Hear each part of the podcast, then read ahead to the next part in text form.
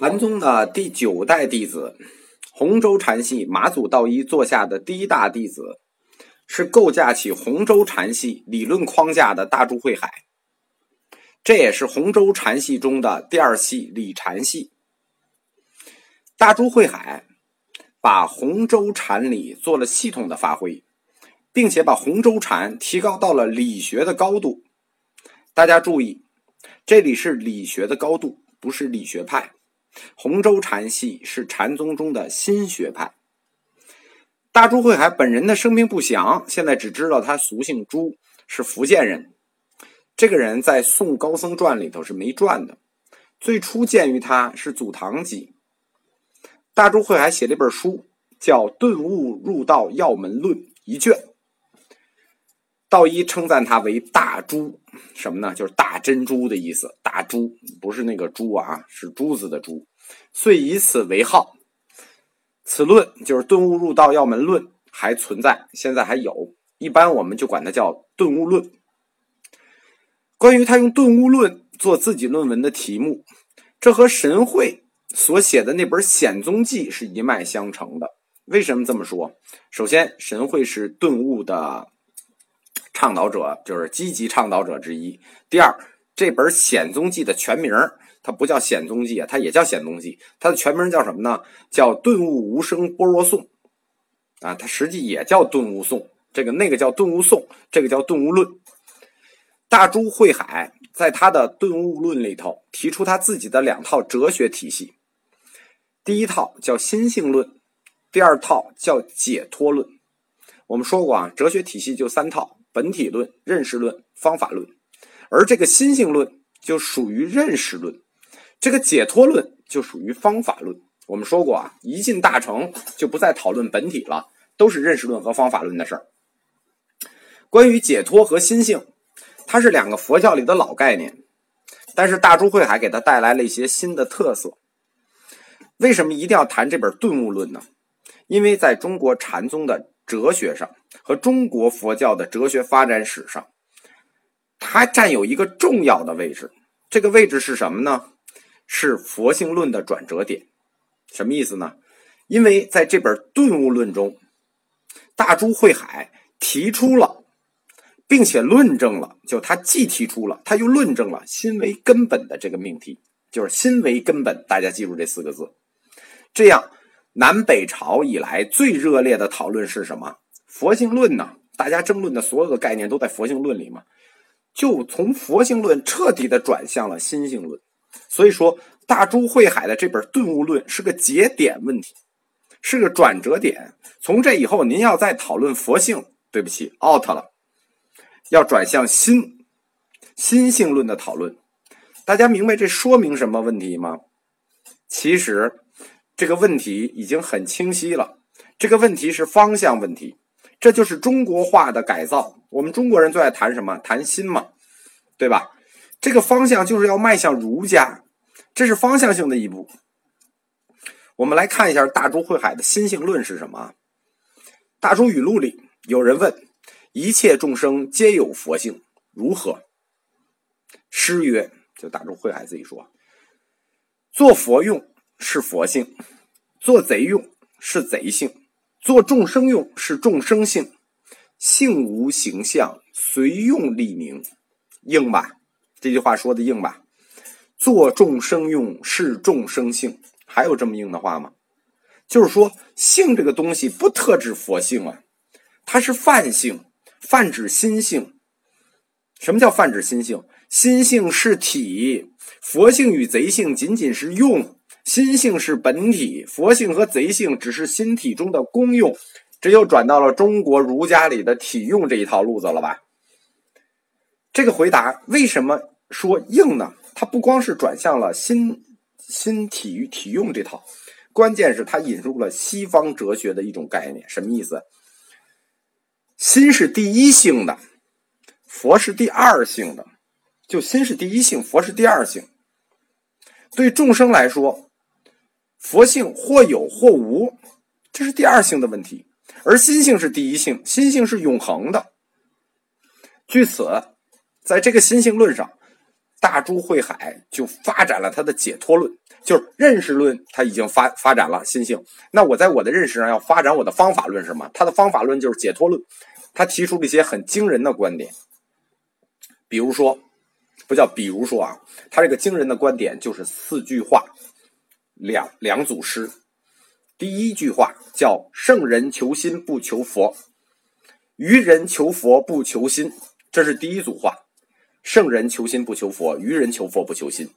第二第二句话叫做“智人调心不调身，愚人调身不调心”。这个“调”呢是调整的“调”啊。我们先来看他的第一句话，这是他解脱论的观点啊。我们先来看他解脱论观点的这第一句话：“圣人求心不求佛”，什么意思？他把求佛和求心对立起来了。你要求心，就排斥求佛，这无疑。是对传统佛教信仰的全盘否定，就是借着求心去排斥求佛，这样反对偶像崇拜，反对经典崇拜，反对净土信仰，这不是我们禅宗一贯的传统吗？就是不主张寄托于外力解脱。我们说念阿弥陀佛是什么？净土宗是什么？外力解脱。念阿弥陀佛提倡外力解脱，对吧？禅宗提倡的什么？自力解脱、自心解脱，这是禅宗各派都接受的。但是，大珠慧海的这个理论可不能再往后推了啊！如果你再往后推，是什么？就是反佛嘛！你求心不求佛，对吧？你求心，这这个如果往后倒，这是会推到反佛的，就是没有佛了。所以说，大珠慧海的心性论和他的解脱观。如果我们用西方哲学去比的话，这就是基督教改革里的路德，他就把禅宗的佛教改革潮流推到了顶点。因为虽然禅宗的主流是从来没有承认过心外有佛这件事情，但是。也没有像大珠慧海这么明确的说“佛就在本心中”这个概念，就佛就在本心中，你不用求佛了，你求你的心。这个实际发展到最后就没有佛了。大珠慧海就把这件事给明确下来了。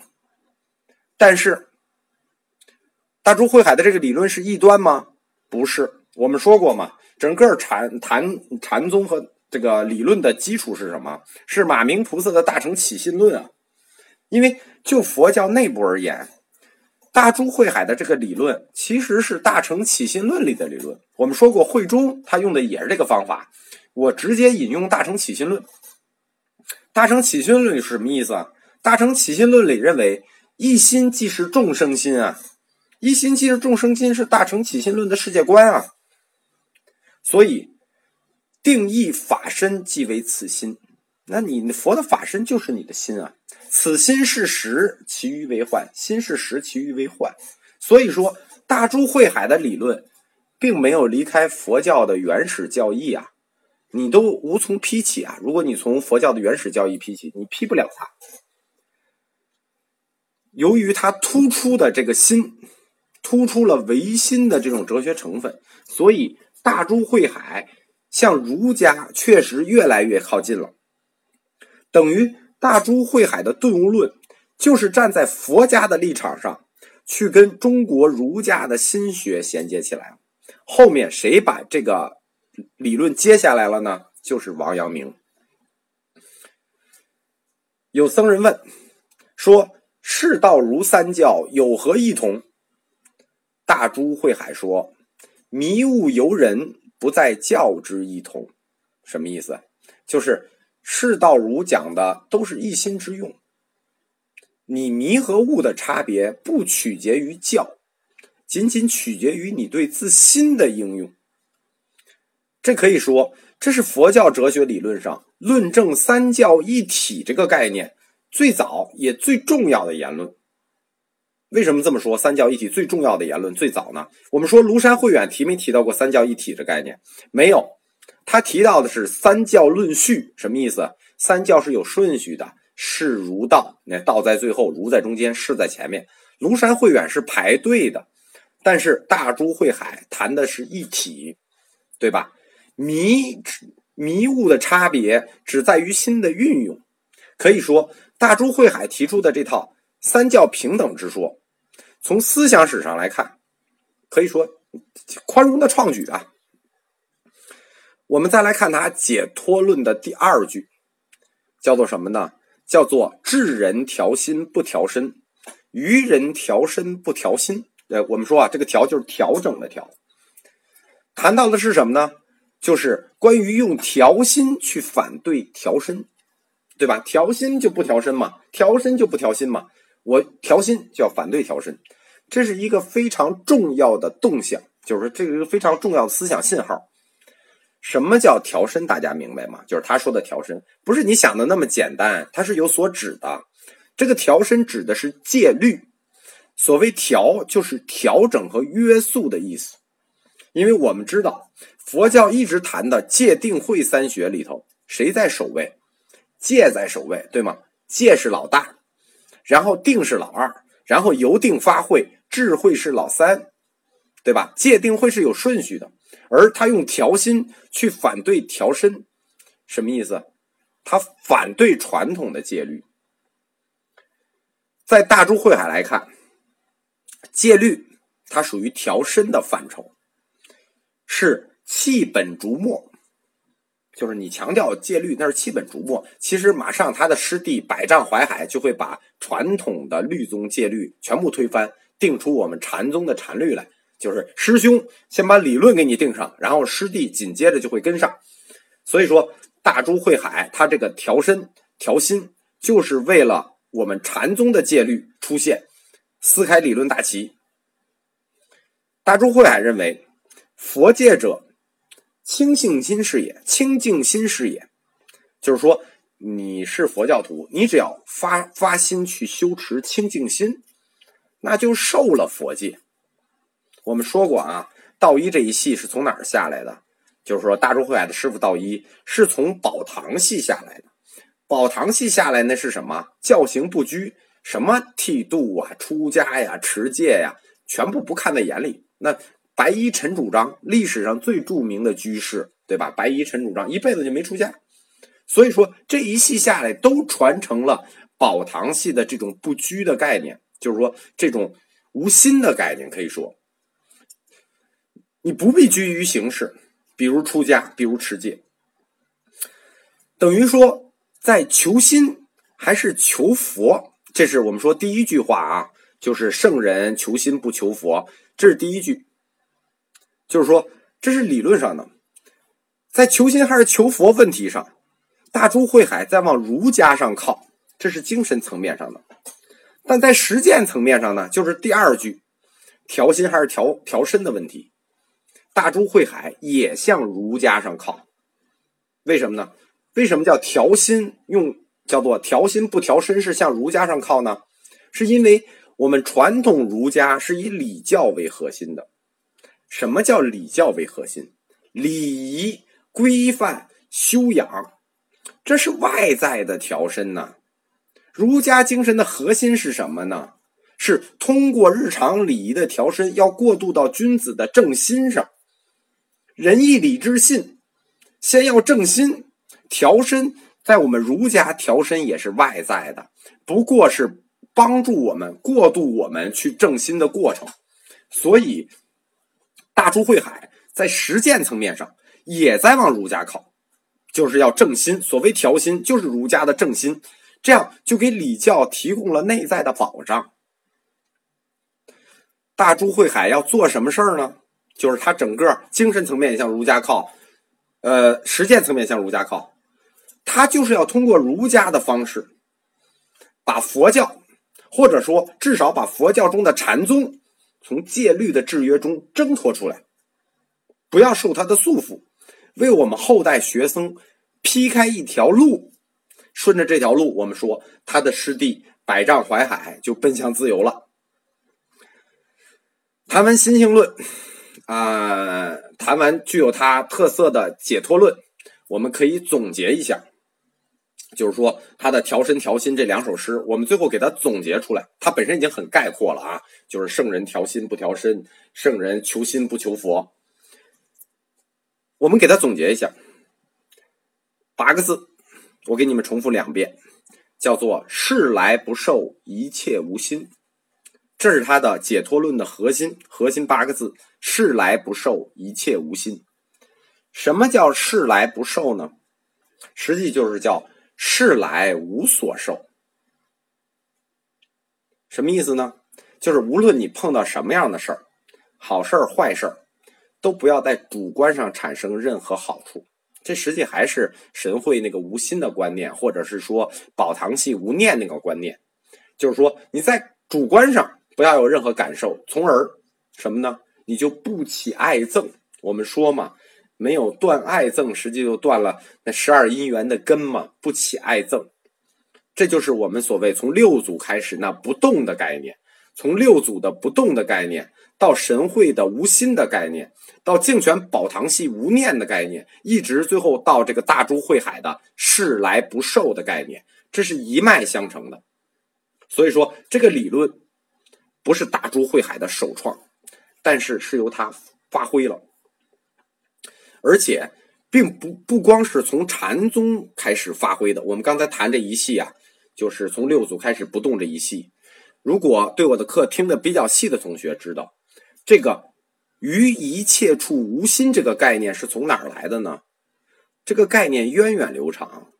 我们前面讲过一讲，叫做六宗七家，就六家七宗里头，南北朝般若学其中有一支叫做无心宗。无心宗就是这个于一切处一切处无心的元祖。但是我们知道，在生活中，所谓事儿来了，你怎么可能不受呢？就是你生活里头，对他理论很好，事来不受，主观上不起爱憎。但我问你们，生活中你怎么能做到事来不受呢？大珠慧海继续说：见一切色时，不起染着。不染着者，不起爱憎心，即名无所见也。这个什么意思？见一切色不起染着，不染着者即不起爱憎心，即名无所见也。即名见无所见也。就说等于在这里，他不是要求你说闭目塞听，呃，闭眼就不看。他的意思是。见一切色，一切色你还是要见的。见一切色时嘛，你还是要见的。关键在于什么呢？不染着，不起染着，这就相当于世来无受，对吧？因为你不染着，你当然不生爱憎，你不生爱憎，当然你于一切处无心了嘛。我们用个大白话再再再透着说一下吧，就是你看见就当没看见，听见就当没听见，不染着。什么叫不染着？不能影响你的情绪。所以，无心也不是无见，不是无心就是你看不见，恰恰是你知道其所见，但是知道你所见的事情是性空，对吧？还是用空观来看待事情，知道你看见了，知道它性空，这样虽然所见，其实就无所见，这是什么呢？这就是正见，或者说这就是大珠慧海逻辑里的正见。就是虽然看见了，其实没看见，因为你看见了，知道它的本性是性空。这种看见就跟没看见一样的生活态度，确实非常解脱。其实我们生活中很多长寿的人的生活态度就是这样的，见无所见。可以说啊，虽然禅宗里没有提出肉身成佛的明确口号，但是大珠慧海的解脱论呢，已经充分的蕴含了。肉身成佛这个概念了。